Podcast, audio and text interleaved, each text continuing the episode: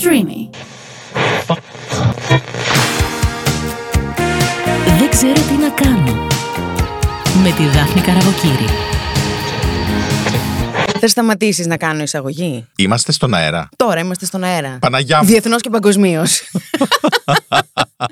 λοιπόν, σας καλωσορίζω σε ακόμη ένα επεισόδιο της σειράς Πώ.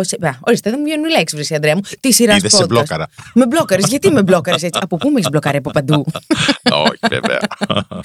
της σειράς podcast με τίτλο Δεν ξέρω τι να κάνω. Έτσι, αυτό που δικαιολογώ πάντα σε, όλε, σε όλα τα επεισόδια είναι το μπάρακ και όλα τα μουγκανιτά που θα ακούτε στο background. Τι να κάνει, είναι και ο σκύλος εδώ παρόν να μαθαίνει. Σήμερα έχω κοντά μου έναν άνθρωπο, τον οποίο έχω και πάρα πολύ κοντά στην καρδιά μου. Και μπορεί τα, από η σειρά podcast να λέγεται Δεν ξέρω τι να κάνω, αλλά ήξερα πολύ καλά τι να κάνω όταν του ζήτησα αυτού του φωτεινού, λαμπρού και πολύ καλού, καλού ανθρώπου να έρθει σήμερα εδώ καλεσμένος μας, τον Ανδρέα το Λαγό. Θέλω να κρυφτώ από όλα αυτά που είπε. Ντρέπομαι. Δεν σε βλέπουνε. Είναι σαν να κρύβεσαι. Απλά σε ακούνε. Από σένα λέω. Ευχαριστώ πάρα πολύ, Ρε Δάφνη. Ξέρεις ότι η εκτίμηση και ο... ήταν έρωτας με την πρώτη ματιά. Βασικά αυτό. Τώρα τα λέμε αυτά όπως είναι στα τηλεοπτικά πλατό. Καλέ, φέρε το κινητό σου να πάμε για ένα καφέ που εξαφανίζεται. Όχι, να πούμε την αλήθεια. Παιδί μου, τα έχουμε ξαναπεί αυτά. Τα είπαμε και όταν ήρθες καλεσμένη στην εκπομπή μας, στην Pop Μαγειρική. Αφού τα είπαμε. Από την πρώτη στιγμή το είπαμε αυτό. Pop Μαγειρικάρα για πάντα. Τι εκπομπάρα είναι. Είδε, σ' αρέσει. Πολύ. Εσένα σ' αρέσει. Πάρα πολύ μ' αρέσει και χαίρομαι γιατί ξεκίνησε καλά, προχωράει ακόμα καλύτερα και θα έχει μέλλον αυτή η εκπομπή, διότι προχωράμε και σε άλλον ακόμα κύκλο. Mm-hmm. Θα γίνεις σαν τον Παπαδάκη και σαν την Ελένη Μενεγάκη που είναι, ας πούμε, 40 Φαντάζεσαι. χρόνια δηλώ. Εσύ θα πρέπει να αρχίσεις το φαντάζεσαι. Εγώ δεν φαντάζομαι, παιδί μου, τίποτα. Δεν ξέρω. Ξέρεις, εγώ δεν συνειδητοποιώ ακόμα, ντρέπομαι που το λέω, αλλά είναι αλήθεια ότι με βλέπει κόσμος στην τηλεόραση. Δηλαδή, νομίζω ότι με βλέπει η μάνα μου, ο πατέρας μου μέχρι εκεί. Ακόμα δεν έχω συνειδητοποιήσει και πλέον αρκετά χρόνια που βγαίνω στη τηλεόραση. Ξεκίνησα με την Ελένη Ψυχούλη το 2012, νομίζω στο Sky, στο Σεφ στον αέρα. Mm-hmm. Είναι αρκετά χρόνια πια. Ακόμα δεν μπορώ να το συνειδητοποιήσω, να σου πω την αλήθεια. Δεν ξέρω γιατί μου συμβαίνει αυτό. Κοίταξε να δεις, σου συμβαίνει λόγω ανατροφής. δηλαδή, κανονικά θα πρέπει να πεις: Γονείς, σας κατηγορώ που με κάνετε τόσο ταπεινό. Γιατί είσαι ένας πολύ ταπεινός άνθρωπος. Εντάξει. Ε, θεωρώ ότι είναι ένα κομμάτι της δουλειάς μου. Προσπαθώ και δόξα τω Θεώ τα καταφέρνω να κάνω πράγματα τα οποία με γεμίζουν, με ευχαριστούν, με κάνουν ευτυχισμένο. Είναι σημαντική συνθήκη για μένα σε οτιδήποτε κάνω στη ζωή μου. Και όσο μεγαλώνω, αυτό ξέρεις είναι και πιο ισχυρό μέσα μου. Εκεί pop μαγειρική είναι αυτό. Πάω και περνάω καλά. Και δεν το διαπραγματεύομαι, να σου πω την αλήθεια. Και δόξα τω Θεώ είμαι σε μια καλή ομάδα που νιώθω ότι με προστατεύει κιόλας, με προσέχει και εγώ για αυτούς. Οπότε, ναι, περνάω καλά. Αυτό βλέπω. Ότι πάω κάπου και περνάω καλά εκείνη τη στιγμή. Και γιατί ασχολούμαστε με ελληνικά προϊόντα και με τους Έλληνες παραγωγούς και γιατί έχω καλεσμένο κάθε φορά που μου αρέσει να έχω καλεσμένο να μοιράζομαι αυτό που συμβαίνει εκείνη τη στιγμή. Γιατί ρε η Δάφνη το φαγητό είναι μοίρασμα. Ε, η βέβαια. παρέα είναι μοίρασμα. Και μέσα και γύρω από ένα μάλλον πάνω από μια κατσαρόλα και γύρω από ένα τραπέζι οι ψυχές ανοίγουν Και λέγονται και ωραιότερες ιστορίες. τα ωραιότερα. Και νομίζω ότι, ξέρεις, ανοίγοντας μια κουμπέντα για φαγητό, είναι ένας εύκολος τρόπος να προσεγγίσεις έναν άνθρωπο. Και όταν είναι έναν άνθρωπο, οποιονδήποτε άνθρωπο, και από άλλη χώρα, και από άλλη κουλτούρα, και από άλλη συνθήκη. Λοιπόν, θέλω να σταθώ σε δύο πράγματα. Επέμεινες πολύ στο κομμάτι του υγιού εργασιακού περιβάλλοντος. Μμμ. Ήσουν πάντα σε υγιή περιβάλλοντα εργασιακά ή υπήρχαν και στιγμές στεναχώριας. Δεν χρειάζεται να ονοματίσουμε, απλά να μου όχι, όχι, πεις. όχι, Θα σου πω την αλήθεια. Πάντα νιώθω ευλογημένος γι' αυτό να σου πω. Δεν έχω, γι' αυτό ξεσκοντοστάθηκα να σκεφτώ. Δεν, δεν έχω να σκεφτώ κάτι αρνητικό. Το παραμικρό. Δηλαδή, επειδή ήμουν πάντα χαρούμενος με αυτό που έκανα και πολύ συνειδητοποιημένος, ξέρεις, αυτό ήταν πάρα πολύ ισχυρό και για μένα, αλλά προφανώς και για τους άλλους, όπως καταλαβαίνω μεγαλώνοντας. Οπότε δεν υπήρχε περιθώριο αμφισβήτησης ή να μου πει κάποιος κάτι. Ήμουν πάρα πολύ δοσμένος. Ωπ, τι κάνει και τα γόρι. Έριξε τον κάδο. Έχουμε μια τρέλα με τα σκουπίδια. Μπάρακ, βγες από εκεί. Άστο να, εντάξει. Δεν είναι πειράζει. άδειος, ναι. Ήμουν πάρα πολύ δοσμένος πάντα σε αυτό που έκανα, οπότε ήταν και ισχυρό για τους άλλους. Μου άρεσε. Οπότε δεν είχα ποτέ περιθώρια αμφισβήτησης ή, ξέρεις, να μου πούν κάτι. Και δούλευα πάντα πάρα πολύ. Πάρα πολύ. Είσαι ένας άνθρωπος πολύ χαμηλών τόνων σε έναν χώρο πολύ κανιβαλιστικό που λέγεται τηλεόραση, έτσι, που υπάρχει ανταγωνισμός, που, που, που. Αυτό είμαι σίγουρη πως έχει να κάνει με την ανατροφή σου, είμαι σίγουρη πως έχει να κάνει με τους γονείς σου, είμαι σίγουρη πως έχει να κάνει με βιώματα. Σου ξαναλέω, πραγματικά όσο και αν φαίνεται περίεργο, εγώ συν- δεν συνειδητοποιώ όλο αυτό το πράγμα που μου λες. Πώς γίνεται μωρέ να το λες δεν αυτό; ξέρω, τι να σου πω. Α- αλ- αλήθεια σου λέω. αισθάνομαι ότι και είμαι χαρούμενος που κάνω και εξελίσσω τη δουλειά μου μέσα από διάφορα κανάλια. Τώρα είναι από το κανάλι μιας μαγειρικής εκπομπής, από ένα βιβλίο, από ένα mentoring, από ένα consulting, από, από διάφορα πράγματα. Εγώ έτσι βλέπω. Το βλέπω κομμάτι της δουλειάς μου που για μένα όλο αυτό που κάνω στο τέλος της ημέρας δεν το αισθάνομαι και δουλειά, να σου πω την αλήθεια. Γιατί είναι η αγάπη σου. Είναι αγάπη μου, ναι. Είναι αγάπη μου. Οπότε δεν εισπράττω κάτι από αυτό που μου λες και επίσης αντικειμενικά. Οκ, υπάρχουν άνθρωποι που παράγουν πολύ σημαντικό έργο στον κόσμο μας. Εγώ μαγειρεύω, ναι, οκ, δεν απαξιώνω καθόλου αυτό που κάνω. ίσα ίσα είναι σημαντικό. Αλλά νομίζω ότι είναι εξίσου σημαντικό να βλέπουμε τα πράγματα στην κανονική τους διάσταση και με μέτρο. Ναι. Νομίζω ότι το επίθετό σου, το λαγός, ε, χαρακτηρίζει και λίγο τους ρυθμούς με τους οποίους κινείσαι ρε παιδί μου. Είσαι εκκίνητος, κάνεις συνέχεια πράγματα. Όποτε σου στέλνω μήνυμα για να κανονίσουμε να βρεθούμε, μου λες έχω να πάω στην Ολλανδία. Δεν το λέει επειδή με αποφεύγει. Όντως, κάθε εβδομάδα είναι και κάπου αλλού. Πώς είναι αυτή η Είμαι ένας νομάς σεφ αυτοπροσδιορίστηκα πριν από αρκετά χρόνια, Nomad Chef. Είναι αυτό που χαρακτηρίζει και την δουλειά μου, αλλά και την προσωπικότητά μου και τον τρόπο που σκέπτομαι. Ανακάλυψα πολύ πρόσφατα ότι μου αρέσει να κάνω πολλά πράγματα Αυτό πλέον που κάνω πια μεγαλώνοντας είναι και να τα απολαμβάνω 100%. Παλιότερα δεν γινόταν αυτό και να προσπαθώ να τα κάνω και, και σωστά. Είναι σημαντικό για μένα να γίνεται σωστά και για μένα πρώτα απ' όλα, αλλά και για την εκάστοτε συνεργασία που έχω κάθε φορά. Εμένα αυτό, ξέρεις, όλοι με ρωτάνε γιατί δεν έχω κάνει ένα μαγαζί. Mm-hmm. Θα μπορούσα. Αλλά νιώθω ότι με δεσμεύει. Εγώ θέλω να κάνω πράγματα γύρω από το κομμάτι της γαστρονομίας. Και ότι με κάνει, ξαναλέω, χαρούμενο και ευτυχισμένο. Είναι σημαντική συνθήκη. Γι' αυτό το λέω και τρίτη φορά, να σου πω την αλήθεια. Νόμιζα το έλεγες δεν το έχω καταλάβει. Άμα θες να το ξαναπείς, μπορείς. Μπορώ. Ήσουνα τώρα Ολλανδία. Ναι. Θα μου πεις γιατί ήσουνα. Θα σου πω γιατί ήμουν εκεί καλεσμένος ε, του Δήμου Ανατολικής Σάμου που έκανε μια προσπάθεια για να προωθήσουμε τη Σάμο στην Ολλανδία.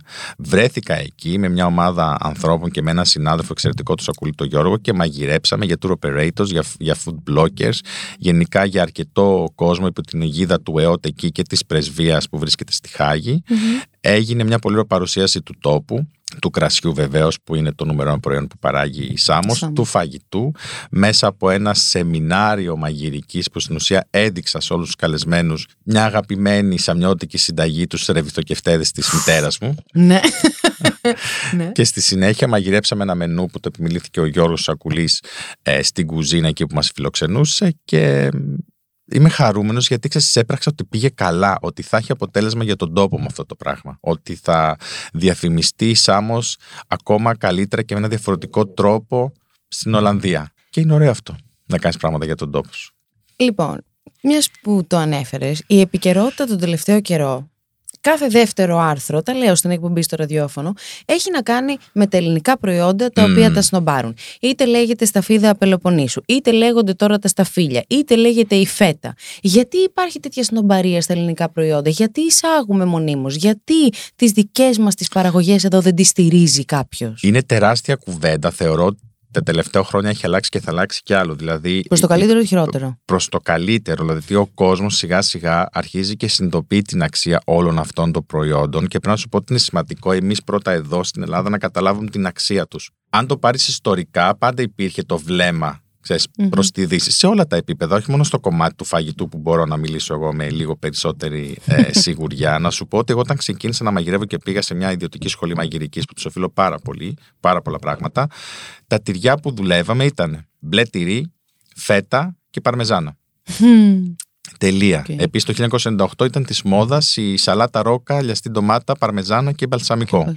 Από τότε μέχρι τώρα έχω γίνει μεγάλα και σπουδαία βήματα Πρέπει όλοι να στηρίξουμε το κομμάτι που λέγεται πρωτογενής τομέας. Προφανώς και ο τουρισμός είναι ένα σημαντικό κομμάτι, αλλά για μένα στην παρούσα φάση πρέπει όλοι να στηρίξουμε τον πρωτογενή τομέα, τον Έλληνα αγρότη, τους ανθρώπους της γης, όπως αποκαλώ και στην εκπομπή. Πρώτα πρέπει να στηρίξουμε αυτό και στη συνέχεια τα ελληνικά προϊόντα. Οφείλουμε να μάθουμε τα ελληνικά προϊόντα. Πρέπει να συνειδητοποιήσουμε ότι στηρίζοντας, αγοράζοντας, μαγειρεύοντας, αναδεικνύοντας όλους αυτούς τους θησαυρούς της ελληνικής γης, πολύ απλά και ουσιαστικά προωθούμε τον τόπο μας. Βοηθάμε μια μικρή κοινωνία, μια οικογένεια. Δηλαδή, έχει σημασία γιατί είμαστε μια μικρή χώρα και δεν το έχουμε καταλάβει αυτό.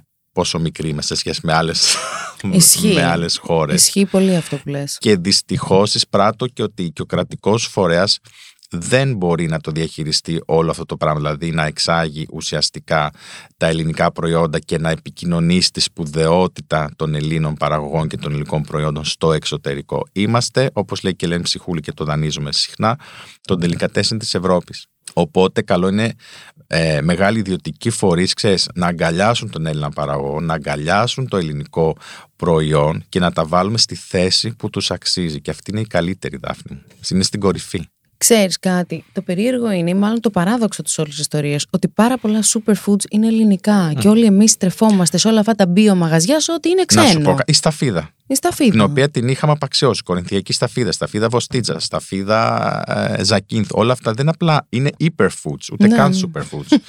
Εμείς μάθαμε, γιατί το διαφήμισε πριν 12 χρόνια η Μαντόνα, τα Granberries και ξαφνικά έγινε μόδα το Granberry στην, Χαμός. στην Ελλάδα. Το εισαγόμενο προφανώς Ναι. εννοείται. Ε, ελληνικά καρύδια, ελληνική ξηρή καρπή, το αμύγδαλο, τα φιστίκια. Υπάρχει παραγωγή τύπου αράπικο φιστίκι στις Μμμ. Σέρες, το σουσάμι, η σταφίδα, ε, ελληνική αρώνια. Υπάρχουν πράγματα και άλλα πολλά Ναι, που ναι, δεν- ναι, ναι, πολλά. ε, τα οποία είναι ε, εξαιρετικής και μ, υψηλής διατροφικής Και αξίας. βάματα επίσης, Λουίζες, Βότανα, εκεί Αυτό- να δεις, ολόκληρη επιστήμη. Αυτό είναι ολόκληρη επιστήμη. Βλέπω όμως σιγά σιγά και νομίζω εντός εισαγωγικών βοήθησαν και τα δύο χρόνια του κορονοϊού σε αυτό στο να α, θεωρήσουν πολλά πράγματα γύρω από το κομμάτι της διατροφής. Και οι πιο νέοι άνθρωποι είναι πιο ψαγμένοι, πιο ενημερωμένοι. Πλέον έχεις ένα κινητό στο χέρι σου, το οποίο ανα πάσα ώρα και στιγμή μπορείς να ενημερωθείς για τα πάντα. Και νομίζω ότι όλους πλέον μας αφορά το να τρεφόμαστε σωστά. Ούτως ή άλλως, ένας από τους πρώτους ε, φιλόσοφους που μίλησε για το κομμάτι της διατροφής και την αξία των προϊόντων ήταν ο Πυθαγόρας ο Σάμιος στον οποίο βασίστηκαν στην Αμερική το 1974 και εισήγαγαν την γνωστή σε όλους μεσογειακή διατροφή. Πάνω στα λεγόμενα του Πυθαγόρα βασίστηκαν. Και επίσης να πω ότι όλοι βλέπουμε και το άνοιγμα που γίνεται από τις διάφορες πλατφόρμες φαγητού όπου έχεις πλέον συγκεντρωμένα όλα τα εστιατόρια ή τα μικρότερα ναι, ναι, μαγαζιά ναι, ναι, ναι. τα οποία πραγματικά συγκεντρώνονται πάρα πολύ στο να είναι healthy αυτό που τρως κάνοντας πάρα πολύ ωραίους συνδυασμούς. Το αβοκάντο με το ρεβίθι, δηλαδή σου, σου ανοίγει και λίγο την παλέτα την διατροφική. Ξέρετε, αυτό που λείπει είναι η διατροφική παιδεία. Και πρέπει να ξεκινήσουμε από τα παιδιά. Η παιδεία λείπει γενικά από την Γε- Ελλάδα. Γενικά. Ναι. Συμφωνώ. Το, το νούμερο ένα πρόβλημα της Ελλάδας και το βλέπεις όταν πηγαίνεις στο εξωτερικό και έρχεσαι εδώ. Όχι ότι εκεί δεν έχουν παθογένειες. Εννοείται. Παντού Σίγουρα. υπάρχουν. Αλλά εδώ μιλάμε για απλά πράγματα. Είναι το θέμα παιδείας. Η διατροφική παιδεία είναι κάτι που λείπει σε όλους μας. Σε όλους μας. Ακόμα και σε μένα που ασχολούμαι με το φαγητό. Ξέρεις. Ναι, Πολλές φορές με στείνω στη γωνία και βλέπω ότι κάνω λάθη. ναι αλλά, μαθαίνεις εσύ. Και όταν είσαι πιο Μαθαίνω. μεγάλος, έχεις Βέβαια. και άλλη αντίληψη. Αλλά το παιδί όταν το έχουν με πίτσα και συνομπάρει την αγκινάρα ή το Δες τι γίνεται σπανάκι. στα σχολεία. Πήγαινες στις καντίνες. Ακριβώς. Δηλαδή θα έχει ενδιαφέρον να κάνεις μια τέτοια έρευνα ακόμα και τώρα. Να δεις τι γίνεται στις περισσότερες καντίνες των σχολείων με τι τρέφονται τα παιδιά. Δηλαδή πρέπει και ο ίδιος ο γονιός, βασικά ο ίδιος ο γονιός πρέπει να ασχοληθεί Μμμ, και να μμμ. περάσει αυτές τις αξίες. Και δόξα τω Θεώ, εμείς στην Ελλάδα το έχουμε ρεσί, το έχουμε απλόχερα. Δηλαδή την ουσία της οικογένειας, της πρώτης ύλης, του καλού προϊόντος, μπορείς να το βρεις ακόμα στην Ελλάδα. Δεν είμαστε Αμερική, δεν είμαστε Όχι, δεν ξέρω βέβαια. κάποια άλλη χώρα. Αλλά μπορείς να το βρεις. Όλοι έχουμε ένα συγγενή. Είναι, ξέρεις, το- αυτό το κομμάτι μπορούμε να μιλάμε μέρες Μέρες, γι' ναι. αυτό. Ε, για το τι κρέας πρέπει να τρώμε. Πρέπει να τρώμε. Αλλά το θέμα είναι τι κρέας. Τα όσπρια, πώς συνδυάζονται σωστά τα φαγητά. Δηλαδή, ένα πολύ απλό πράγμα. Ο συνδυασμός πρωτενη με πατάτα, ας πούμε, δεν είναι σωστός συνδυασμός. Συνδύασε το κρέας με όσπρια. Έχουμε πληθώρα όσπριων που, που παράγονται σε πολλές περιοχές στην Ελλάδα. Στο Φενεό, στην Κρήτη, ε, Φακία Εγκλουβή, στη Λίμνο. Ή ας πούμε, παραδείγματος χάρη, τώρα πιάνομαι από αυτό που λες, μπορείς να φας ας πούμε ένα πολύ ωραίο φιλέτο με γλυκοπατάτα. Δεν χρειάζεται να είναι σωστά. πατάτα κανονική. Ναι. Ή με ολικής άλεση, ή μαρικά, όσπρια. Και όλα αυτά, ξαναλέω, παράγονται στην Ελλάδα. Φαντάζομαι ότι εγώ ασχολούμαι με το ελληνικό προϊόν από τότε που γεννήθηκα, γιατί οι γονείς μου είναι αγρότες. Αυτό εξελίχθηκε μέσα από τη δουλειά μου πάρα πολλά χρόνια. Δηλαδή, έκανα πολλά tasting σε κουζίνες, σε RD, σε μεγάλες εταιρείες, από πολλέ παραγωγούς που δοκίμαζα προϊόντα. Εξελίχθηκε και με την εκπομπή, δηλαδή μαθαίνω πράγματα Βέβαια. και μέσα από την εκπομπή. Ε, μιλάγαμε για πατάτα Αιγύπτου, ενώ έχεις πατάτα κάτω Ευρωκοπίου, έχεις πατάτα Κύπρου, Κύπρου. έχεις πατάτα Νάξου. Δηλαδή, Αλλά του Περού είναι πιο φανταζή γιατί είναι μόβ και σου λέει ο ψαγμένος. Κάτσε να σου βγάλω μια περιβιανή πατάτα. Τα έχουμε όλα αυτά. Υπάρχουν παραγωγές, πρέπει να σε, σε πληροφορήσω, οι οποίες δεν μπαίνουν καν στην Ελλάδα. Παράγονται στην Ελλάδα, αλλά φεύγουν στο εξωτερικό κατευθείαν. Και κάποιες από αυτές έρχονται πίσω στην Ελλάδα. Δηλαδή, σκέψου λίγο την, την, την, Ναι, την ναι. παράνοια. Εγώ γι' αυτό λέω, ξέρεις, ο καθένας με τον τρόπο ότι οφείλει να βάλει ένα λιθαράκι σε αυτό, αλλά πρέπει να υπάρχει ένας φορέας από πίσω το να οργανώσει κατά τόπους αυτό το πράγμα. Επίσης στην Ελλάδα υπάρχει και άλλο ένα φαινόμενο. Για πες μου, Ότι υπάρχουν όλοι πολλά μα- άλλα, για πες. Όλοι πρέπει να γίνουμε διάσημοι και πρέπει να γίνουμε δισεκατομμυριούχοι. Τι Και θέλω να να, μας πω με γράψουν αυτό; παντού, βεβαίως. Πριν χρόνια ξεκίνησε και αυτό βέβαια ξεκίνησε και διωγγώθηκε το 2009 με την κρίση την οικονομική. Όλοι θέλαν να παράγουν και να εξάγουν, κυρίως στην Αμερική βεβαίως, ελαιόλαδο. Λάδι. Δεν ξέρω πόσα λάδια έχω δοκιμάσει πραγματικά εκατομμύρια. Έχω βαρεθεί. Προφανώς και είναι ωραίο το ελληνικό ελαιόλαδο, υπέροχο, ξεχωριστό για πάρα πολλούς λόγους. Και να, να κάνω μια παρένθεση, Ναι. ότι υπάρχει μάλιστα στην Αμερική ένα τεράστιο food expo που γίνεται για τους Έλληνες του εξωτερικού, είτε εντός είτε εκτός, κάθε χρόνο και βραβεύονται τέτοια προϊόντα και πραγματικά έχουν την αγωνία αυτή το να διακριθούν. Έχουν την αγωνία, αλλά ξέρεις ποιο είναι το οξύμορο; Ότι ενώ όλοι τα θέλουν αυτά τα προϊόντα, αν έρθει ένα μεγάλο σούπερ μάρκετ, μια λυσίδα από την Αμερική να αγοράσει προϊόντα, δεν έχει ο καθένας μεμονωμένος παραγωγός να τους καλύψει την παραγωγή. Άρα, τι έρχομαι και λέω εγώ, τι έκανε ο Ιταλός, γιατί στην, Αλία, στην Ιταλία ξεκίνησε το να πιστοποιούνται τα προϊόντα. Τα pop προϊόντα, προϊόντα ονομασίας προέλευσης, ξεκίνησε στην Ιταλία για να διασφαλίσουν και τους παραγωγούς και τα προϊόντα Δεν το ήξερα αυτό. γίνανε στην ουσία ε, χωρίστηκε η Ιταλία σε περιοχές Μμμ. και λέει ότι σε αυτή την περιοχή τι παράγω; Παρμεζάνα. Τελεία. Εδώ στην Ελλάδα δεν υπάρχει αυτό. Όλοι παράγουμε παντού ελαιόλαδα. Δηλαδή, γιατί να έχεις και εσύ τη δική σου ετικέτα, να έχω εγώ, να έχει ο θείος μου, να έχω. Αντί να πρέπει- ενωθούν, Μπράβο, εννοείς. εκεί καταλήγω. Και να γίνουν μια δύναμη Μια μεγάλη. δύναμη. Ακριβώς. Δεν μπορώ εγώ να βγάλω ένα ελαιόλαδο που λέγεται λαγός που βγάζω χίλιε-δύο φιάλες το χρόνο.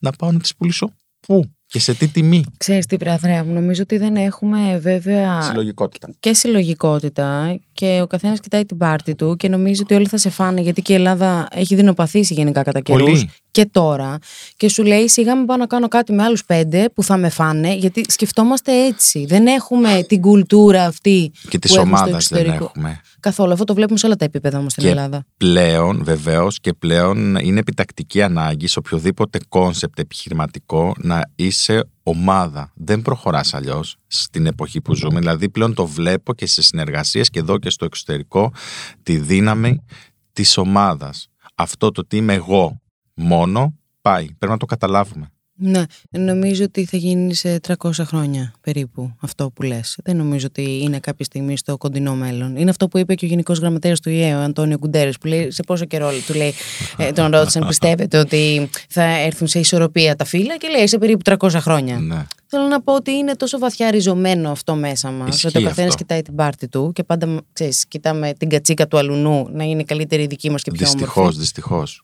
Εγώ ξέρεις, ήμουν πιο αισιόδοξος πριν κάποια χρόνια. Πλέον δεν είμαι τόσο αισιόδοξος σε αυτό, γιατί βλέπω ότι δεν αλλάζει στο τέλος της ημέρας, δεν αλλάζει τίποτα. Ή αλλάζει με δυσκολία. Αλλά απ' την άλλη, έρχομαι και λέω ότι ξέρεις, δεν μπορώ να περιμένω από τον ένα και από τον άλλον. Πρέπει να αλλάξω εγώ. Και οπότε ξεκινάω από το σπίτι μου. Από, απ- μάλλον πριν από το σπίτι μου, από μέσα, από το σώμα μου, από την ψυχή μου. Το σπίτι σου δηλαδή. ναι, ενώ όχι μόνο από το Ναι, πρακτικό ναι, ναι, ναι. κομμάτι. Και σιγά σιγά, ξέρεις, κάθε μικρή νίκη είναι και μια μικρή αλλαγή.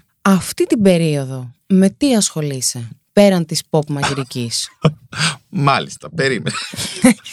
Έχεις ε, μισή ώρα να μου τα πεις όλα αυτά για να συνεχίσουμε τη συζήτηση. Ω, θα στα πω πάρα πολύ γρήγορα. Ε, ξεκινά, έχει ξεκινήσει μια πάρα πολύ ωραία συνεργασία ε, στο Ντουμπάι, γιατί εγώ κάνω consulting και στο εξωτερικό. Είναι διάφορα πριβέ δείπνα που κάνω ε, στη Γαλλία και στην ε, Αγγλία.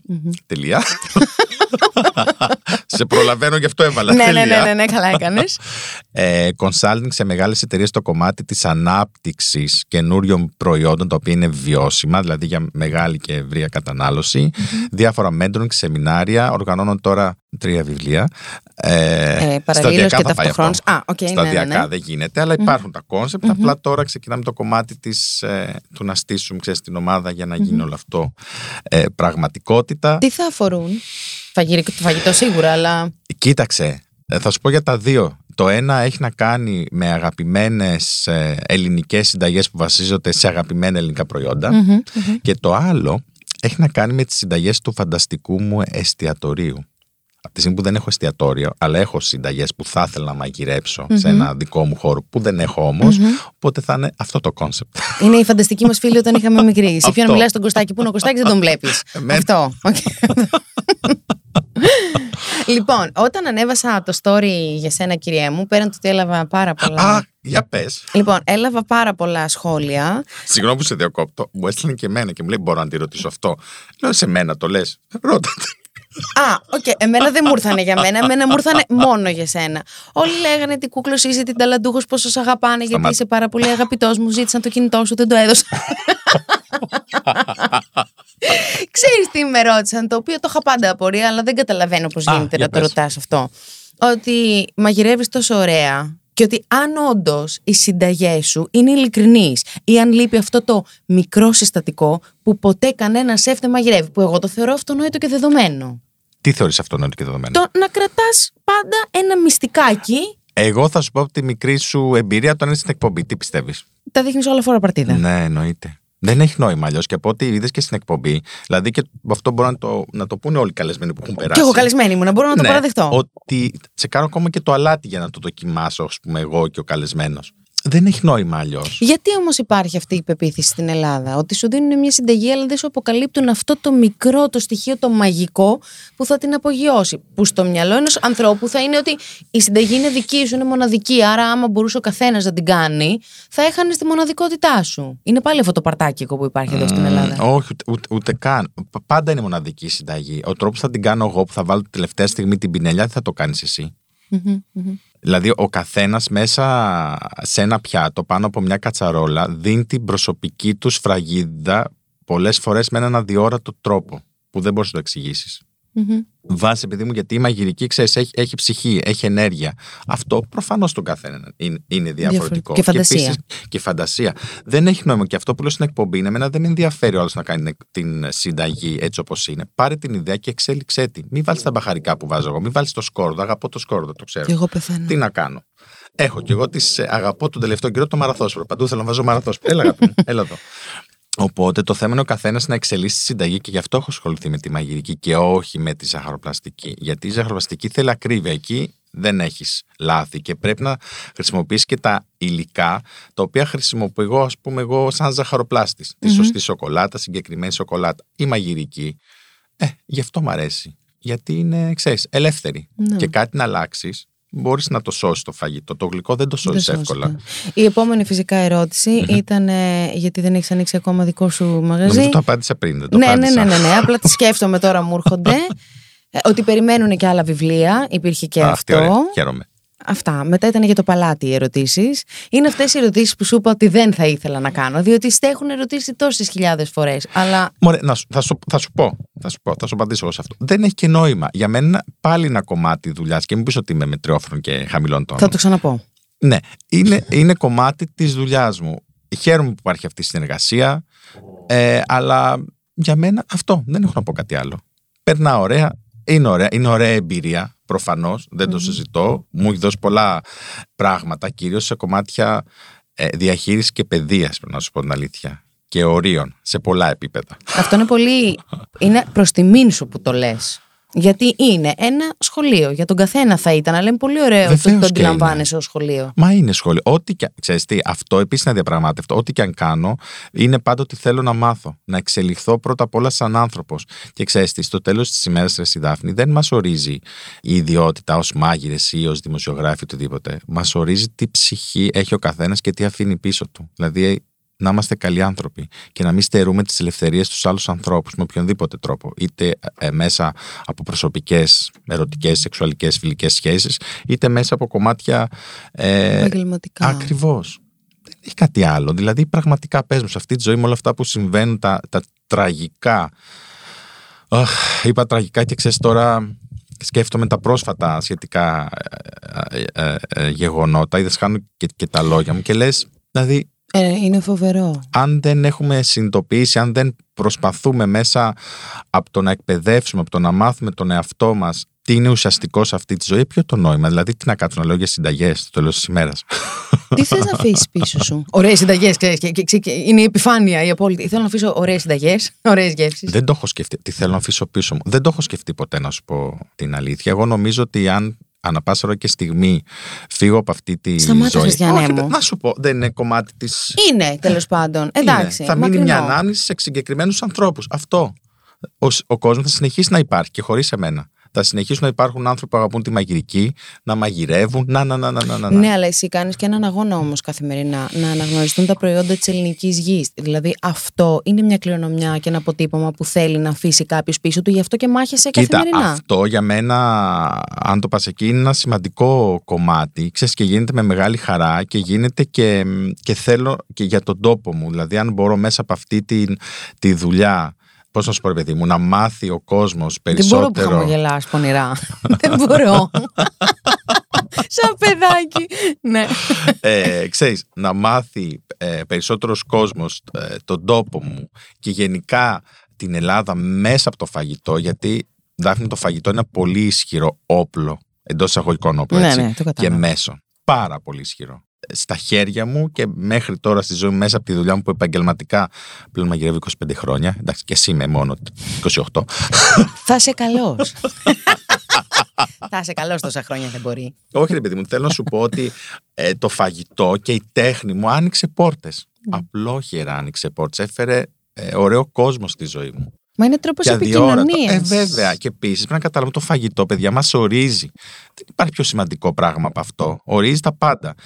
Την ύπαρξή μας, την ψυχή μας, την υγεία μας, τη σεξουαλικότητά μας, τις σχέσεις μας, τα πάντα όλα από εκεί ξεκινάνε. Είναι το φαγητό, η τροφή βασικά, ούτε το φαγητό. Η τροφή, η πρώτη ύλη, το χώμα, ό,τι παράγεται από το χώμα. Για σκέψτε αυτό το πράγμα. Και αυτό με τσατίζει πολλές φορές γιατί δεν έχουμε την, ε, πώς να σου πω, την, τη σκέψη να το δουλέψουμε, να μάθουμε γι' αυτό. Δεν είμαστε ό,τι τρώμε, ξεκάθαρα. Είμαστε ό,τι ο εαυτός μας και ο οργανισμός μας επιτρέπει να πέψει και να διαχειριστεί. Αυτό λοιπόν πρέπει να το καταλάβουμε καλά και είναι ένα δώρο στον εαυτό μας να τρεφόμαστε σωστά και να ξέρουμε τι βάζουμε μέσα μας. Πώς το πετσόκοψες τώρα αυτό; Δηλαδή, πώς είπες ότι δεν είμαστε ό,τι τρώμε. Ενώ τόσα χρόνια λέμε ότι Για σκέψου είμαστε το αυτό που σου ό,τι είπα. τρώμε. Κοίταξε να δεις, θα σου πω ότι άμα τρως junk food όλη μέρα είσαι ό,τι τρως Γιατί η χολυστερίνη σου θα πάει στο Θεό. Διότι θα έχεις παραπάνω κιλά, διότι θα έχεις λίπος. Εγώ το λέω με την έννοια ότι το κάθε οργανισμός και το κάθε σώμα έχει το δικό του τρόπο που, που λειτουργεί. Αυτό Σωστά. εννοώ, γιατί θα κατάλαβες. λειτουργεί, θα Δεν λειτουργεί. είμαστε το ίδιο. Σωστό. Όχι, σωστό. θα λειτουργεί. Βεβαίως θα λειτουργεί. αυτό, αυτό. Εννοείται, αλλά αν εγώ στα 50 μου πάθω καρδιά επειδή τρώω κάθε μέρα junk food, και αν το δεις, δηλαδή εγώ το βλέπω μεγαλώνοντας, δηλαδή μου είναι πολύ ισχυρό αυτό και υπαρκτό και ορατό, ότι τα πάντα ξεκινάνε από τη διατροφή. Εγώ, ας πούμε, έχω θέμα. Δεν μπορώ να χάσω εύκολα κιλά ή τα χάνω και μετά τα ξαναπαίρνω. Αυτό ξέρεις πόσο εμένα επηρεάζει την ψυχολογία μου. Δεν μπορείς να φανταστείς. Σε όλα τα επίπεδα. Πώς το ανακάλυψες αυτό με εξετάσεις; Και με εξετάσεις, βέβαια. Και τι βρήκες; Τι έδειξαν; Ότι πρέπει να ράψω το στόμα. Όχι, αυτό δεν είναι Όχι, ποτέ ότι απάντηση. έχω συναισθηματική πείνα. Κι εγώ. Αυτό είναι το πρόβλημα. Όταν δηλαδή, και είμαστε με- με, με, ενοχωρημένοι. την ψυχανάλυση το βρήκα αυτό έτσι. Δηλαδή, ξεκάθαρα. Εντάξει. Είμαστε σύγχρονοι άνθρωποι, προφανώς. Και ξέρεις, οφείλουμε. Προσωπικά μιλάω, ας μην ο καθένας κάνει αυτό που θέλει. Οφείλω να. Πώς να σου το πω, ρε παιδί μου, να, Να προσέχω τον επενδύεις. εαυτό μου, να επενδύσω, να μάθω. Αυτό το ρήμα ξέρεις, το χρησιμοποιώ συχνά. Τον εαυτό μου όσο καλύτερα γίνεται. Να με καταλάβω, να με αναγνωρίσω, να με αποδεχτώ. Να θρέψω το μικρό Αντρέα μέσα μου. να τον προστατέψω και να τον φροντίσω, ρε, εσύ. Καλέ, εγώ τα λέω όλα αυτά. Είδες τι έκανες. Είναι απίστευτο. Είναι απίστευτο.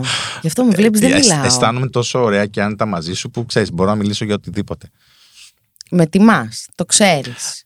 Ρε, εσύ, οι ενέργειες των ανθρώπων έτσι είναι. Όταν αισθανθείς καλά και άνετα και αγαπάς τον άλλον και τον συμπαθείς και.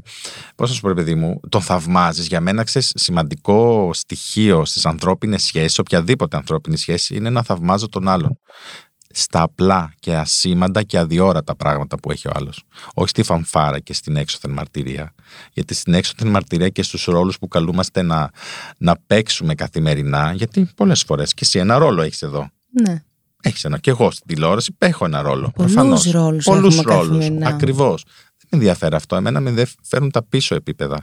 Να φύγει το φασάντ, η πρόσωψη και να δω από πίσω τι γίνεται. Αν αυτό είναι πρόταση γάμου, έχω να σου πω ότι δέχομαι. ναι, και δεν έφερα και δαχτυλίδι, δεν Παναγία θέλω. μου. Δεν θέλω. Θέλω ένα, ένα ωραίο πιάτο φαγητό. ένα ζυμαρικό που να χωράει στο δάχτυλο, να είναι στρογγυλό και να μπαίνει μέσα. Καλαμαράτα. Ξέρεις τι, μαζί σου ήταν ε, αυτό το πράγμα της χημείας από την πρώτη ματιά στην pop μαγειρική. Ένας άνθρωπος loud με την ψυχή του στην ανθρωπιά του. Και όχι λόγω της δουλειάς του και όχι λόγω ότι είναι μπροστά από πόσες κάμερες είχατε εκεί στο στούντιο. Πολλές ήταν, Παναγία μου, σαν το Άκα Εφτά. ήταν. Ναι, αυτό. Δηλαδή υπήρχε, ξέρεις, αυτό το πράγμα από την πρώτη στιγμή. Και τώρα που μου πες για το θέμα της διατροφής, γιατί την έχουμε κάνει αυτή την κουβέντα και της ψυχοθεραπείας, θέλω να μου πεις πριν καταλάβεις από την ψυχοθεραπεία ότι είσαι you're an emotional eater. τι νόμιζες ότι ήσουν, έλεγες Παναγία μου, είμαι κοιλιόδουλος, θέλω σοκολάτα, είμαι λιγούρης, λιχούδης. Ε, Τα πρώτα χρόνια το έριχνα στη, ότι μ, ε, το πρόβλημα το έριχνα στη δουλειά μου. Είμαι μάγειρας, άρα ξέρεις, Τρώω. τρώω. Το ξεκάθαρα. Ήταν, ξέρεις, ήταν το πρώτο κομμάτι που έβλεπα που μπορούσα να αντιληφθώ μέχρι τότε. Και μια χαρά. Ναι, λογικό. Μετά, επειδή δούλευα αρκετές ώρες και πολλές φορές, όσο και αν ακούγεται παράδοξο, παρότι είσαι πάνω σε μια κατσαρόλα ή μαγειρεύεις οτιδήποτε άλλο, ε, δεν δοκιμάζεις. Οπότε δεν έχεις την όρεξη του να κάτσεις να φας ένα πιάτο φαγητό. Και επίσης και αυτό είναι ένα πρόβλημα, ότι δεν ξέρουμε και τον τρόπο. Να φάμε. Δεν ξέρουμε. Δηλαδή, εγώ δεν τρώω, δεν μασάω, καταπίνω. Ε, ε, Κυριολεκτός αυτό που λέω. Γιατί είμαι συνήθως όρθιος, προσπαθώ να κάνω 10.000 πράγματα μαζί. Δεν δίνω χρόνο στον εαυτό μου, βασικό αγαθό ο χρόνος, να κάτσω σε ένα τραπέζι και να φάω σωστά. Μισή ώρα, 20 λεπτά, 20. Αυτό. Να έρθω σε επαφή, γιατί ξέρεις, με το φαγητό ερχόμαστε και σε επαφή με τον εαυτό μας. Δίνουμε φροντίδα. Είναι σημαντικό, ξέρεις, μπορώ να σου αναλύσω αυτό. Είναι πολλές έννοιες που δίνεις και αξίες την ώρα που ανοίγεις το στόμα σου και τρως μια μπουκιά φαγητό. Με προσέχω. Εγώ δεν με πρόσεχα προφανώς. Να απολαμβάνεις, ξέρεις. Εδώ έπιασες τώρα να. και εδώ Ορίστε, τα μέχρι γόρ- και αυτός εδώ μίλησε. Α, α, α, που, τι είπες τώρα. Τώρα, ξέρεις, τώρα έβαλες εδώ το μεγάλο θέμα. Απόλαυση. Όχι. Για πολλά χρόνια όχι. Δεν το αντιλαμβανόμουν τι σημαίνει ε, απόλαυση. Αυτό προσπαθώ και τα καταφέρνω σιγά σιγά να το αντιληφθώ και να το, να το επιτύχω. Τι ήταν για σένα απόλαυση μέχρι να μάθεις τι είναι απόλαυση; Τι να σου πω, δεν ξέρω. Τι νόμιζες; Τίποτα δεν νόμιζα γιατί δεν καταλάβαινα ότι υπήρχε αυτό το πράγμα, το συνέστημα. Πολύ απλά. Δεν νόμιζα. Εγώ δεν ξέρω ακόμα τι είναι απόλαυση. Ναι, δεν, δεν, δεν- δεν ξέρω. αυτή τη στιγμή η απόλαυση. Αυτό που κάνω αυτή τη στιγμή μαζί σου, να, να, να είμαι στο εδώ και στο τώρα, γιωμένος. Και να απολαμβάνω την κάθε στιγμή. Δεν είναι εύκολο. Ξέρεις τα λόγια, όλα εύκολα, Ναι, πολύ με- εύκολα τα λέμε. Και στους άλλους ειδικά. Ουφ, και στους άλλους Γκουρού. είμαστε οι καλοί. Πάνω στο διβέτ, έτσι, μπούδε.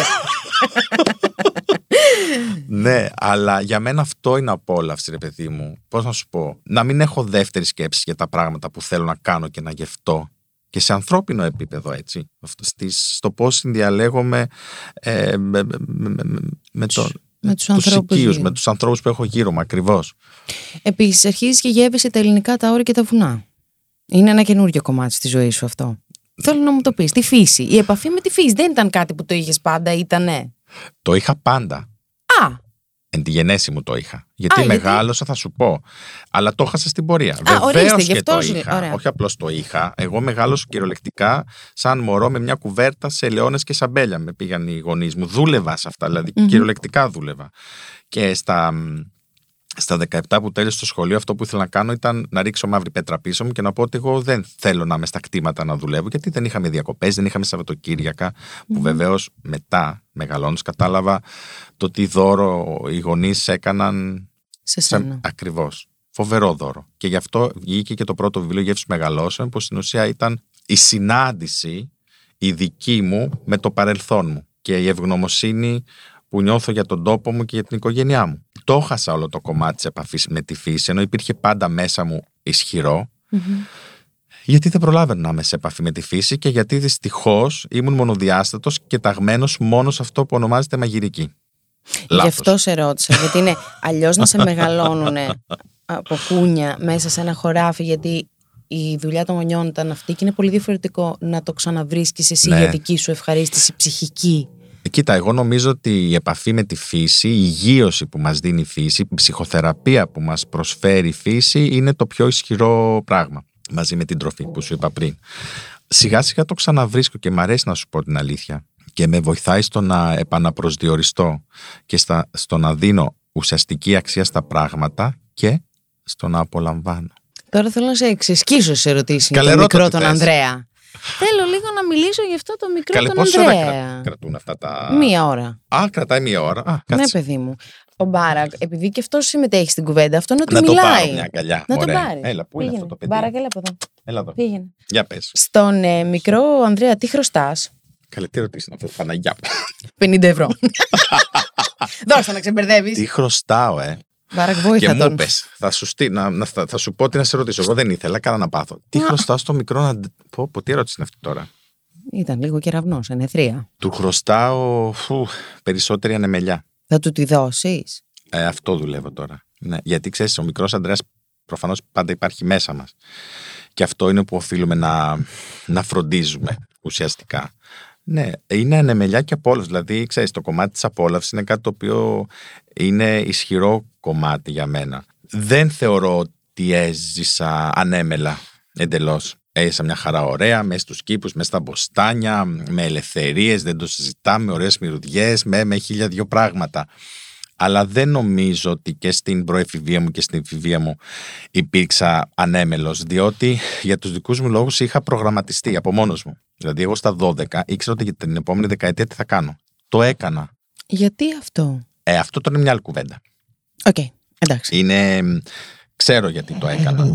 Και μέχρι τα 33, συμφωνεί και αυτός, ε, γιατί τα έκανα έτσι όπως τα... Ήταν οργανωμένο, το σου λέω ήταν οργανωμένα τα πάντα όλα. Σε είχαν τάξει κάπου;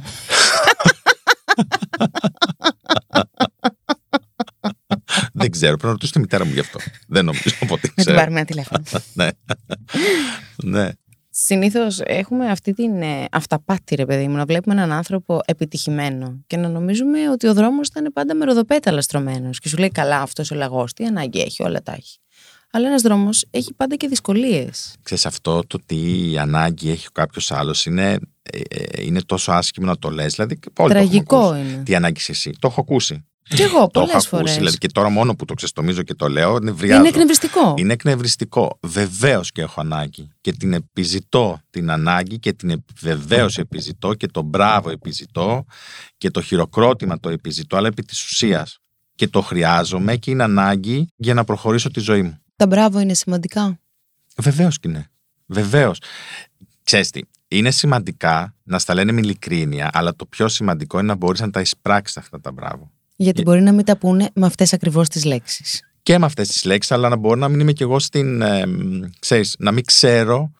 Να το, να το εισπράξω, ρε παιδί μου, να το πάρω, να, πώς να σου το πω, ρε παιδί μου, να, να το ευχαριστηθώ το μπράβο. Πρέπει να είσαι και εσύ Μπράβο μου. ανοιχτός. Ακριβώς. Ναι. Δηλαδή δεν είναι μόνο του άλλου και κυρίως δεν είναι κανενός άλλου. είναι δικό μας όλο.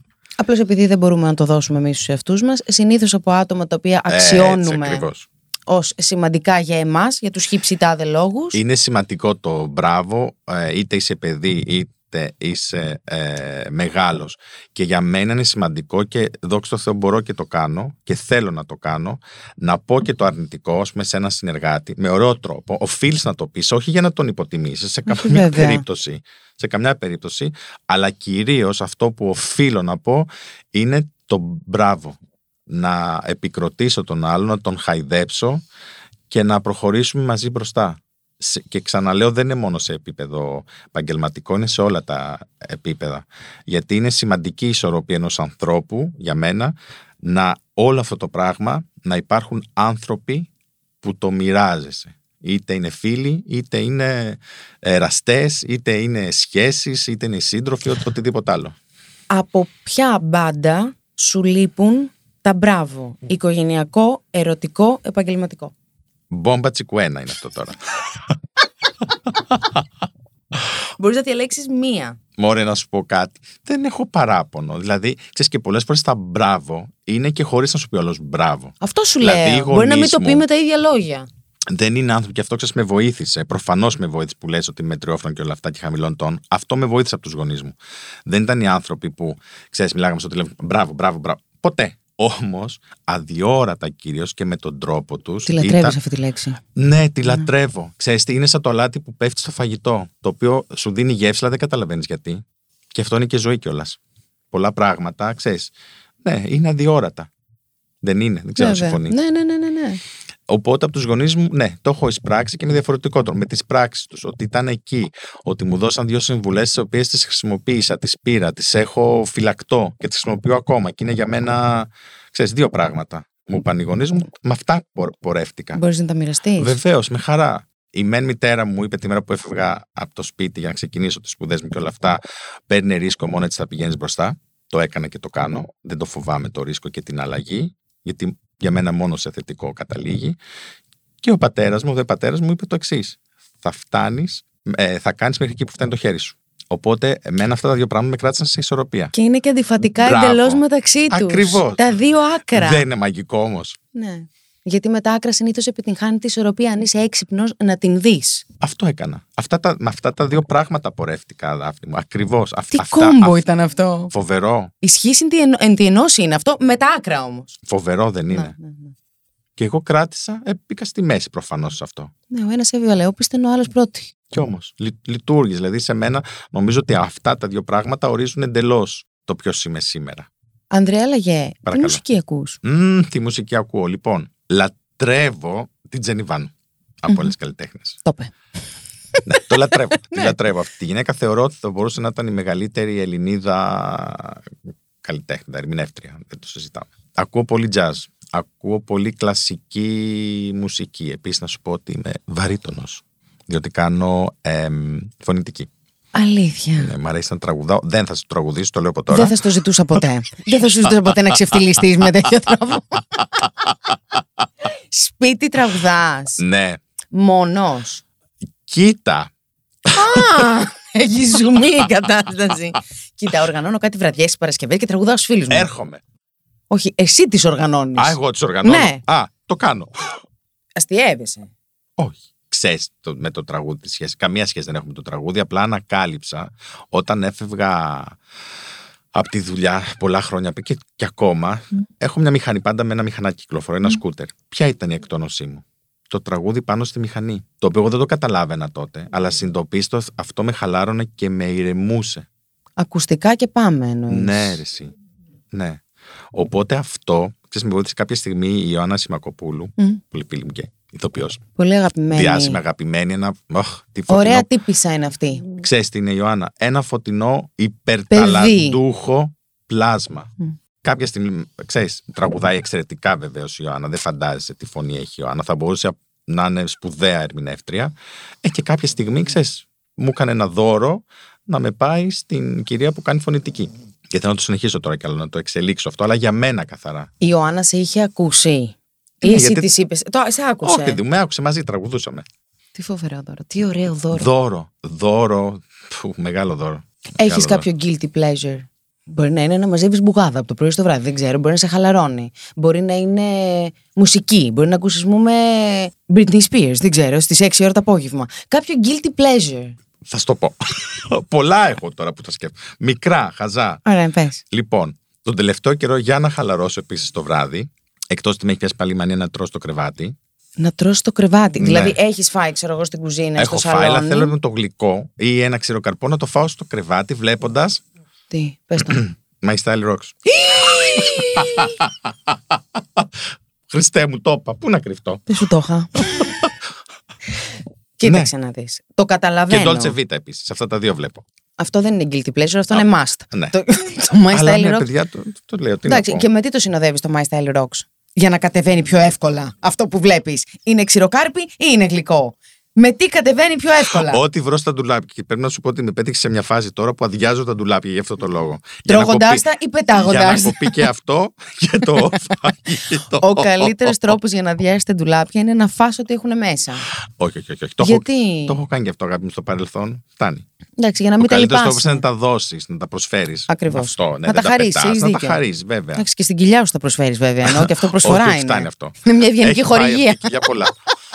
ναι, το ομολόγησε. Αυτό είναι το guilty pleasure.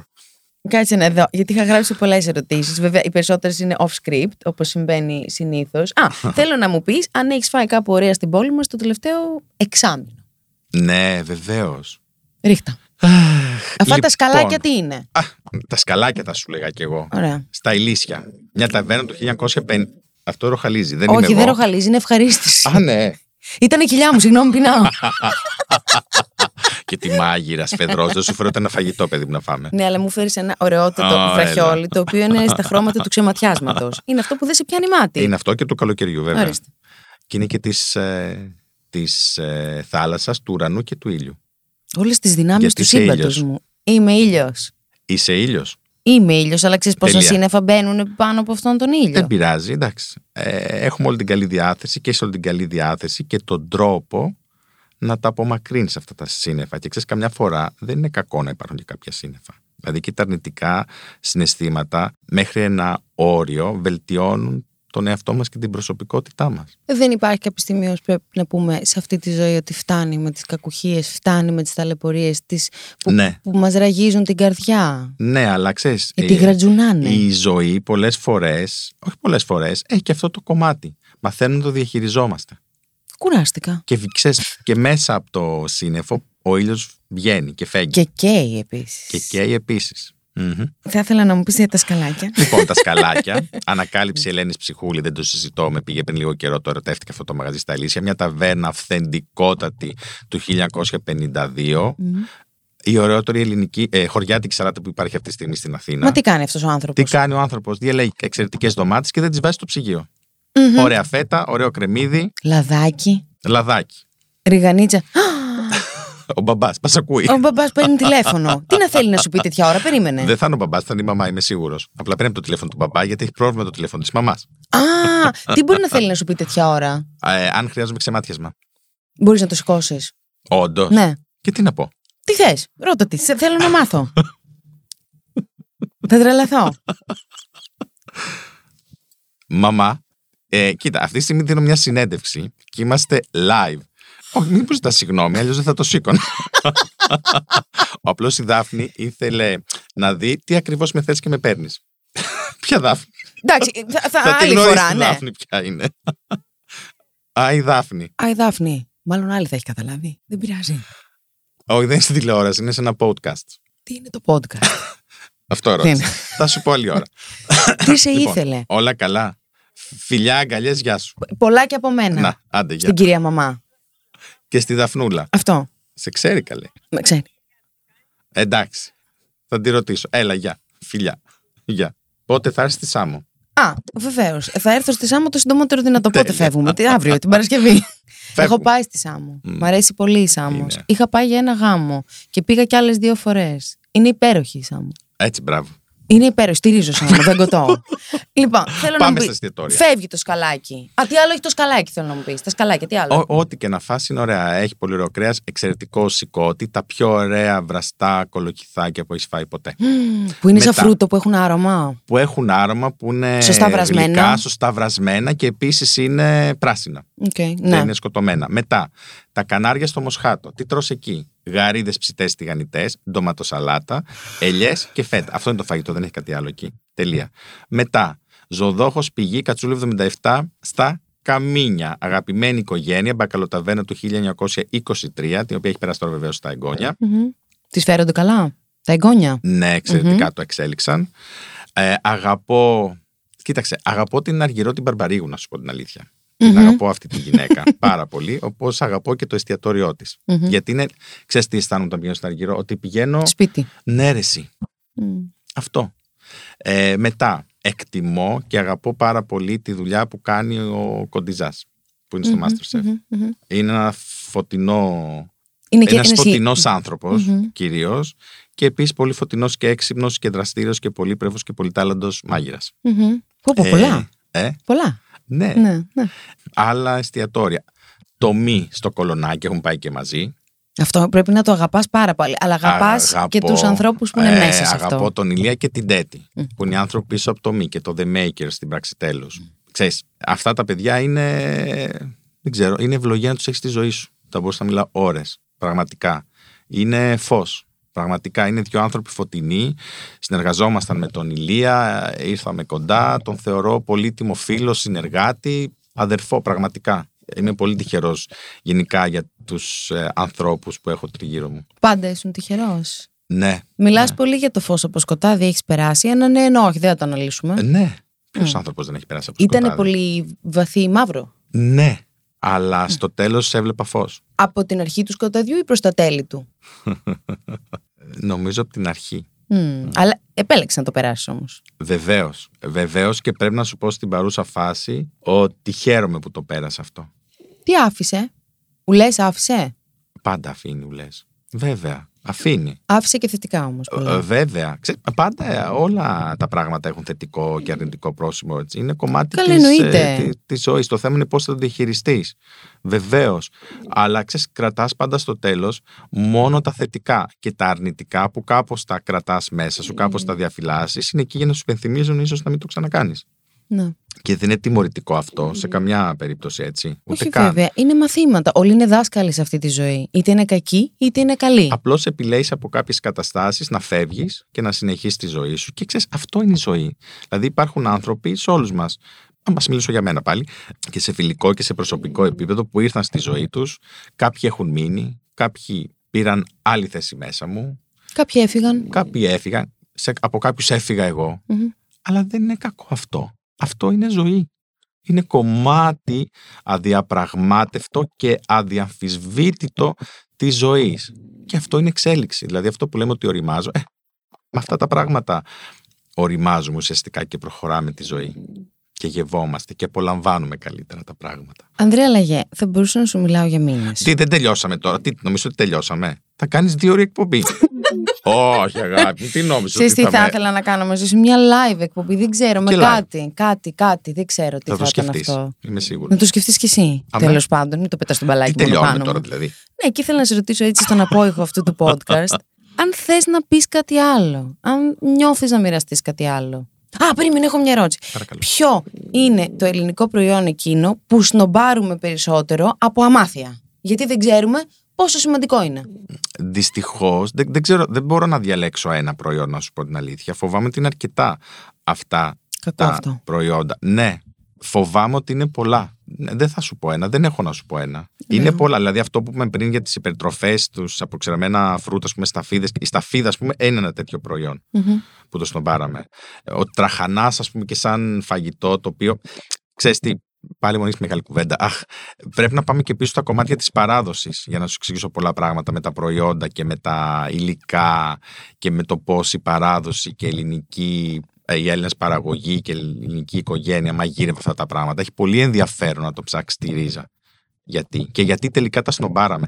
Γιατί πρέπει να σου πω ότι η Ελλάδα, αν την Μμμ. πάρεις, αν αρχίσεις να την αναλύσεις από το 1821 ή το 1897 στην μεγάλη ιδέα του Ελευθερίου Βενιζέλου, μετά Πρώτος Παγκόσμιος Πόλεμος, μετά το Μικρασιατικό τεράστιο θέμα, μετά ο Δεύτερος Παγκόσμιος Πόλεμος, μετά.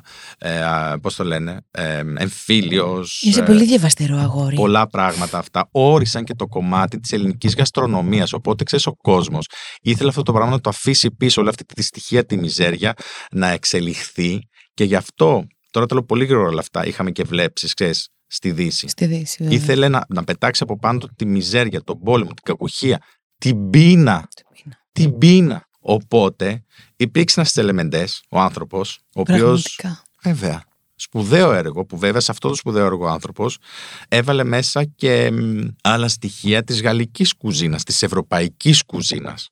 Μας έφερε στην Ελλάδα. Κοίτα να δεις τι μαθαίνει κανείς. Βέβαια, το παστίτσιο για παράδειγμα, ή ο, ο μουσακάς, ας πούμε, που είναι ένα πιάτο που μας έρχεται, δεν είναι ελληνικό Κοίτα πιάτο. εγώ που θεωρούσα ότι είναι με τη βούλα ελληνικό. Δεν είναι. Επίσης, η κρέμα μπεσαμέλ είναι μια κρέμα γαλλικής ε, λογικής. Τι λες ρε εσύ. Βέβαια, τα βολοβάν, η ατιναϊκή σαλάτα, η μαγιονέζα, όλα αυτά δεν υπήρχαν στην ελληνική κουζίνα. Γι' αυτό σου λέω τώρα, αυτό Ω, αξίζει ω. είναι μια άλλη εκπομπή και τα λέω, συγγνώμη γι' αυτό γρή- γρήγορα, αλλά για να καταλάβουμε ότι τελικά αν, αν είμαστε, ε, δεν έχουμε παιδεία σε πολλά πράγματα, ξέρεις, πρέπει να κοιτάξουμε λίγο την ιστορία μας πίσω, γιατί η ιστορία μας συνδέεται άρρηκτα με το κομμάτι της ελληνικής γαστρονομίας, της φύσης, των προϊόντων και, και, και πολλών πραγμάτων. Και αν μάθουμε αυτό και καταλάβουμε γιατί και ηρεμήσουμε το μέσα μας, τότε θα αποδεχτούμε καλύτερα. Είδες είναι αυτό που μου έκανες πριν με, με το παιδί; Με Το παιδί. Το ίδιο πράγμα είναι. Πρέπει να αγκαλιάσουμε και να αγαπήσουμε την, και να γνωρίζουμε βεβαίως την ιστορία μας για να καταλάβουμε γιατί συνέβησαν όλα αυτά. Δυστυχώς, ξέρεις, είναι τέτοιοι ρυθμοί πλέον. Σου λέει για ένα chat GPT και τεχνητή νοημοσύνη που σε λίγο θα Αχ, μας φάει τη αχ, Με δουλειά. τρομάζει αυτό. Ζούμε στην εποχή των Με τρομάζει. social media, του διαδικτύου, που πλέον πιο πολύ σε νοιάζει ποια celebrity έμεινε έγκυος, παρά πραγματικά να μάθουν, ειδικά οι νεότερες γενιές, όντως ουσιαστικά πράγματα για την ιστορία. Μμ. Οπότε ξέρεις, αυτή τη μάχη εσύ προσωπικά θα τη χάσεις. Δεν θα τη μάθουν την ιστορία. Δυστυχώς, δυστυχώς. Α τη μάθω εγώ και οι άνθρωποι που τους Ναι, ενδιαφέρει. ναι, ναι, εννοείται. Εντάξει, καλό σε μένα θα κάνω. Να σου πω κάτι. Παρακαλώ. Τι πράγματα κάνεις για σένα; Γιατί γελάς πονηρά; Θα σε λίγα φάω ζωντανό. πράγματα και άρχισα να τα κάνω τα τελευταία. ουφ, τα πολύ λίγα τελευταία χρόνια. Μου αρέσει η κυπουρική. Ασχολούμαι με αυτό. Ε, προσπαθώ να διαβάζω περισσότερο, δεν το καταφέρνω γιατί είμαι θυσμένος στο κινητό. Έχω, Όπως εθισ- όλοι. έχω εθισμό, δυστυχώς. Το screen time σου πόσο λέει, το έχεις δει ποτέ; Όχι, δεν θέλω. Ούτε εγώ. Με αλλά ήθελα τρομάζει. να δω. Ναι, και εμένα. Και κάποιες φορές που το είδα α, Ήτανε πάνω από το εξάωρο, ας πούμε. εξάωρο, κάποιες φορές. Δέκα. Ήτανε διπλό το νούμερο; Καλά, τώρα αυτό είναι και στην εποχή του κορονοϊού, να σου πω την αλήθεια. Ε, δεν μετράει, δεν Εντάξει, μετράει. ναι. Ναι. Αλλά μερικές φορές ναι. Ωραία. Ναι, για πες. Ε, η Κυπουρική, την αγαπώ, τη λατρεύω, με, με γιώνει, με φέρνει σε επαφή με το παρελθόν και την οικογένειά μου. Είναι πολύ σημαντικό για μένα. Το τραγούδι που είναι ένας τρόπος έκφρασης και εκτόνωσης σημαντικός, Μμμ. πάρα πολύ. Ε, έχω ανάγκη, αλλά δεν ξέρω πώς θα το καταφέρω, το να έχω Ένα σκυλάκι. ένα σκυλάκι, ναι. Μου λείπει αυτό. Τι άλλο μου κάνει καλό, μου πες. Ναι. Και τι κάνεις για σένα; Ψυχοθεραπεία. Ναι, ναι, ναι, ναι, ναι. Να έχω ανθρώπους που μου κάνουν καλό. Που Να, να, να μην έχω τοξικούς ανθρώπους, το, τοξικότητα και αρνητικούς ανθρώπους, ε, παιδί μου. Αυτό, ξέρεις, αυτό νομίζω είναι πολύ σημαντικό πράγμα. Γιατί ό,τι και να λέμε, όσο και να δουλεύεις τον εαυτό σου και να κάνεις πράγματα, στο τέλος της ημέρας, αν αυτό το πράγμα δεν μοιράζεται, άρα πολλαπλασιάζεται, άρα φωτίζεται, άρα διωγγώνεται, άρα πολλά άρα, με α- ανθρώπους που αφήνεις ελεύθερη την ψυχή σου να εκφραστεί, ε, δεν έχει και νόημα στο τέλος της ημέρας, να σου πω την αλήθεια. Μου αρέσει η μοναχικότητα, είμαι ένας άνθρωπος μοναχικός, δεν μου αρέσει η μοναξιά, αλλά η μοναχικότητα μου αρέσει γιατί με επαναπροσδιορίζει Μμμ. και με γοητεύει, Μ' μ' αρέσει να σου πω την αλήθεια. Μμμ. Και έχω ανάγκη και σαν ζώδιο και σαν άνθρωπος να επαναπροσδιορίζομαι, είμαι Ιχθύς, σε προλαβαίνω. Α, το ξέρεις τους ή άλλως. Ναι, αλλά το πιστεύεις. Τα ζώδια Ναι. σε πολύ βασικά πράγματα. Οκ, πολύ, οκ. πολύ βασικά. Όχι, δεν ε, ε, ορίζω τη ζωή μου βάσει των Ναι. ζωδίων και των. Είμαι Ιχθύς καλησπέρα σας. Όχι, όχι, όχι, όχι, όχι, όχι. Αλλά ξέρεις, υπάρχουν κάποια βασικά Εντάξει, χαρακτηριστικά. οκ. Το ακούω. Ε, μέχρι Ναι, εκεί. ναι. Τίποτα. Και να απολαμβάνω νόστιμο φαγητό. Το οποίο ε, ξέρεις, Νόστιμη ζωή. εμπεριέχει ουσιαστικότητα και απλότητα. Σεβασμό βασικά. Αυτό. Σεβασμός και ειλικρίνη είναι διαπραγμάτευτα, αδιαπραγμάτευτες έννοιες στη ζωή μου πλέον. Εμπιστοσύνη, σεβασμός και αλήθεια. Σε έχουν υποτιμήσει ποτέ; Βεβαίως. Με ωραίο τρόπο και, και καλυμμένο τρόπο. Μπορείς να μου τον πεις; Ξέρεις, αυ- α- α- αυτό γίνεται μ, καλυμμένο πολλές φορές. Καλ- καλύπτεται όλο αυτό το, Το πράγμα. κατάλαβες εκείνη τη στιγμή ευθύς αμέσως; Το κατάλαβα εκείνη τη στιγμή, αλλά δεν είχα τη δύναμη και τη γνώση να το διαχειριστώ. Βεβαίως το κατάλαβα. Είναι πολλά χρόνια πριν; Ε, ναι, είναι. Ναι, βεβαίως και έγινε. Το θυμάσαι και με σαν τη δουλειά μου. χθες. Ε, ναι, βεβαίως το θυμάσαι σαν χθες. Το θυμάμαι σαν χθες. Εννοείται, σαν τώρα το θυμάμαι. Έχει να κάνει με τη δουλειά μου, με τον επαγγελματισμό μου. Βρήκανε και άνθρωπο να το πούνε. Είχε να κάνει με τα κιλά μου. Ορίστε. Βεβαίως. Ναι, εδώ ερωτηματικά πολλά έτσι. Κι όμως. Ναι, ναι, ναι. Βέβαια. Συγγνώμη, δηλαδή γύρισε κάποιος και σου είπε. Τι σου... Θέλω να ακούσω τι σου είπε. Ότι είσαι πολύ. ε, Πώς ότι το είσαι- είπε; Πώς, πώς; Έτσι όπως το λέω. Είσαι πολύ τι; Είσαι πολύ χοντρός. Για να κάνεις τι; Ε, για να γυμναστώ. Ότι ξέρεις, ρε παιδί μου, ε, είσαι μια δύσκολη περίπτωση, θες χρόνο και τέτοια. Δηλαδή, αλλά δόξα τω Θεώ όλα αυτά, ξέρεις, λες δεν με αγγίζουν, ξέρεις, σου αφήνουν μέσα κάτι, αλλά δεν τα έπαιρνα αρνητικά. Αυτό θέλω να καταλήξω. ότι Δεν τα έπαιρνα αρνητικά στο τέλος της ε, της ημέρας. Μπαίναν στη θέση που έπρεπε να μπουν. Με συγχωρείς, Αντρέα μου. Όταν στο είπα. Α, Ήταν γυμναστής αυτός ο άνθρωπος; Ή ήταν άσχετος; Όχι, ήταν άσχετος που ασχολιόταν με τη Με τη γυμναστική. γυμναστική, Μμ. μάλιστα. Εσύ του απάντησες ή της Όχι, απάντησες; όχι, όχι, Α, όχι. όχι. Όχι, δεν απάντησα. Αλλά τώρα που μου το λες και μου το έβγαλες στην, στην επιφάνεια, ναι. Και πολλές φορές επίσης εμ, μας υποτιμούν κάποιοι άνθρωποι και εμ, δε- δε- δεν το αντιλαμβανόμαστε. Μπορεί να το ληφθείς μετά. Φαντάζομαι έχεις συμβεί. Ου. που- Ναι. Και δεν χρειάζεται να είναι λεκτικό αυτό. Μπορεί να είναι ένα νεύμα. Απλά. Έχω πρόσφατο παράδειγμα στη ζωή μου πριν από τρεις μέρες. Θέλω να σου πω ότι δεν Είδες; είναι. Είναι κάτι που συμβαίνει καθημερινά. Αλλά δεν, δεν, δεν χρειάζεται να μας πηγαίνει πίσω αυτό το πράγμα. Σε Όχι. καμιά περίπτωση. σα ίσα σου δίνει το όπλο, πάλι εντός εισαγωγικών, του να διαχειρίζεσαι. Και δεν υπάρχει μεγαλύτερη μαγιά από τη διαχείριση. Ναι, και πολλές φορές ξέρεις το να μην λες κάτι είναι Ενθ- πιο ισχυρό. Βέβαια. Και σίγουρα όχι εν θερμό. Ε, εντελώς. Αυτό είναι ό,τι καλύτερο. Δεν χρειάζεται. Είναι κομμάτια της ζωής, μαθαίνουμε, τα διαχειριζόμαστε. Όσο μεγαλώνουμε και ψάχνουμε τον εαυτό μας και ψάχνουμε το τι σημαίνει ζωή και τι μας κάνει χαρούμενους και ευτυχισμένους, τα μαθαίνουμε όλα αυτά τα πράγματα. Δεν μπορείς να τα ξέρεις στα 20, στα 25, στα 30, σε καμιά περίπτωση. Δεν είναι η ώρα σου. Ακριβώς. Δεν είναι η ώρα σου. Το πες τέλεια. Αλλά ξέρεις, όταν αποδεχτείς τον εαυτό σου και όταν είσαι καλά με αυτό που είσαι, δεν σε αγγίζει τίποτα. Είναι η μεγαλύτερη προστασία σε έναν, σε έναν άνθρωπο αυτό. Και δεν χρειάζεται να χάσει και την ενέργειά σου. Δηλαδή να μπεις να εξηγήσεις. Πλέον μου είναι πολύ ισχυρό αυτό. Δηλαδή, αν κάτι δεν μου κάνει, όχι, το αφήνω πίσω. Δηλαδή, τι να κουβεντιάσεις. Μερικές φορές χάνεις ενέργεια και χρόνο. Δεν χρειάζεται. Ωραία, και θέλω τώρα μια τελευταία ερώτηση. Το εννοώ. Γιατί έχω πει εκατό φορές τελευταία ερώτηση. το παιδί, αυτός ο μικρός ο ανδρεας θέλει να κάνει κάποια αταξία δεν έχω κάποιο τέτοιο, κάποια τέτοια ανάγκη αποθυμένο, γιατί ό,τι έχω στο μυαλό μου το έχω πραγματοποιήσει και έχει έρθει. Δεν, ξέρεις, και αυτό επίση οφείλω του γονείς μου, γιατί με αφήναν ελεύθερο. Που μερικές φορές το να πάρεις την απόφαση μόνος και να μην έχεις. Ε, ε, πώς σας πω, τη συμπαράσταση να σου πει όλος κάντο, είναι δύσκολο. Όμως αυτό απ' την άλλη σε στυλώνει, σε ορθώνει, σε γιώνει, σε κρατάει σε ισορροπία στο, στο, στο βασικό κορμό, στον πυλώνα σου. Ε, οπότε όχι, δεν αισθάνομαι ότι. Γιατί ό,τι θέλω το έχω κάνει και επίσης ήρθαν και πράγματα τα οποία δεν τα σκεφτόμουν και τα αγκάλιασα. Και τα αρνητικά, αν ήταν αρνητικά, αλλά και, και τα θετικά. Ωραία, και μία τελευταία ερώτηση. Πιστεύεις ότι ό,τι θέλουμε το καλούμε; Απολύτα. Και πώς το δεν κάνουμε; Δεν πιστεύω στην τύχη. Ωραία, πώς το κάνουμε; Εμείς ορίζουμε την τύχη. Το σκεφτόμαστε, το θέλουμε πολύ, το λέμε στον εαυτό μας, τι κάνουμε; Αφήνεσαι, δεν χρειάζεται. Να, να, εγώ θεωρώ ότι ο άνθρωπος πρέπει να πιστεύει στον εαυτό του. Απόλυτα. Και πρέπει με κάποιο τρόπο, δεν ξέρω ποιος είναι ο εύκολος τρόπος, να σου πω την αλήθεια, το να πετάς από πάνω σου, ξέρεις, πώς να σου πω, πράγματα που μπορεί οι ρόλους να σου βάλουν οι άλλοι. Εγώ το πιστεύω απόλυτα. Αυτό, η, η ανθρώπινη φύση, ο άνθρωπος γενικά έχει απίστευτες δυνατότητες. Μπορεί να κάνει ό,τι θέλει, ό,τι ονειρευτεί. Ο ουρανός δεν είναι το μόνο όριο, είναι το σύμπαν και θεωρώ ότι μπορούμε να το κατακτήσουμε. Δύσκολα, ναι, δύσκολα. Αλλά είναι δική μας προσωπική δύναμη. Θέλει δουλειά, βεβαίως και θέλει δουλειά. Έχει κλάμα, βεβαίως και έχει κλάμα. Αλλά έχει και απλέ το φως. Ας κάνει κάποιος ένα drop mic. ε, σε υπέρ ευχαριστώ που ήρθες Δεν έχω, Εγώ σε ευχαριστώ. Είναι πρώτη φορά που μιλάω έτσι δημόσια, να σου πω την αλήθεια. Αλλά για μένα ε, ήταν Μάλλον το νιώθα κιόλας, να σου πω την αλήθεια. Ήταν η στιγμή να το κάνω. Να... Εφέθηκα ελεύθερος. Νομίζω το εισέπραξες αυτό.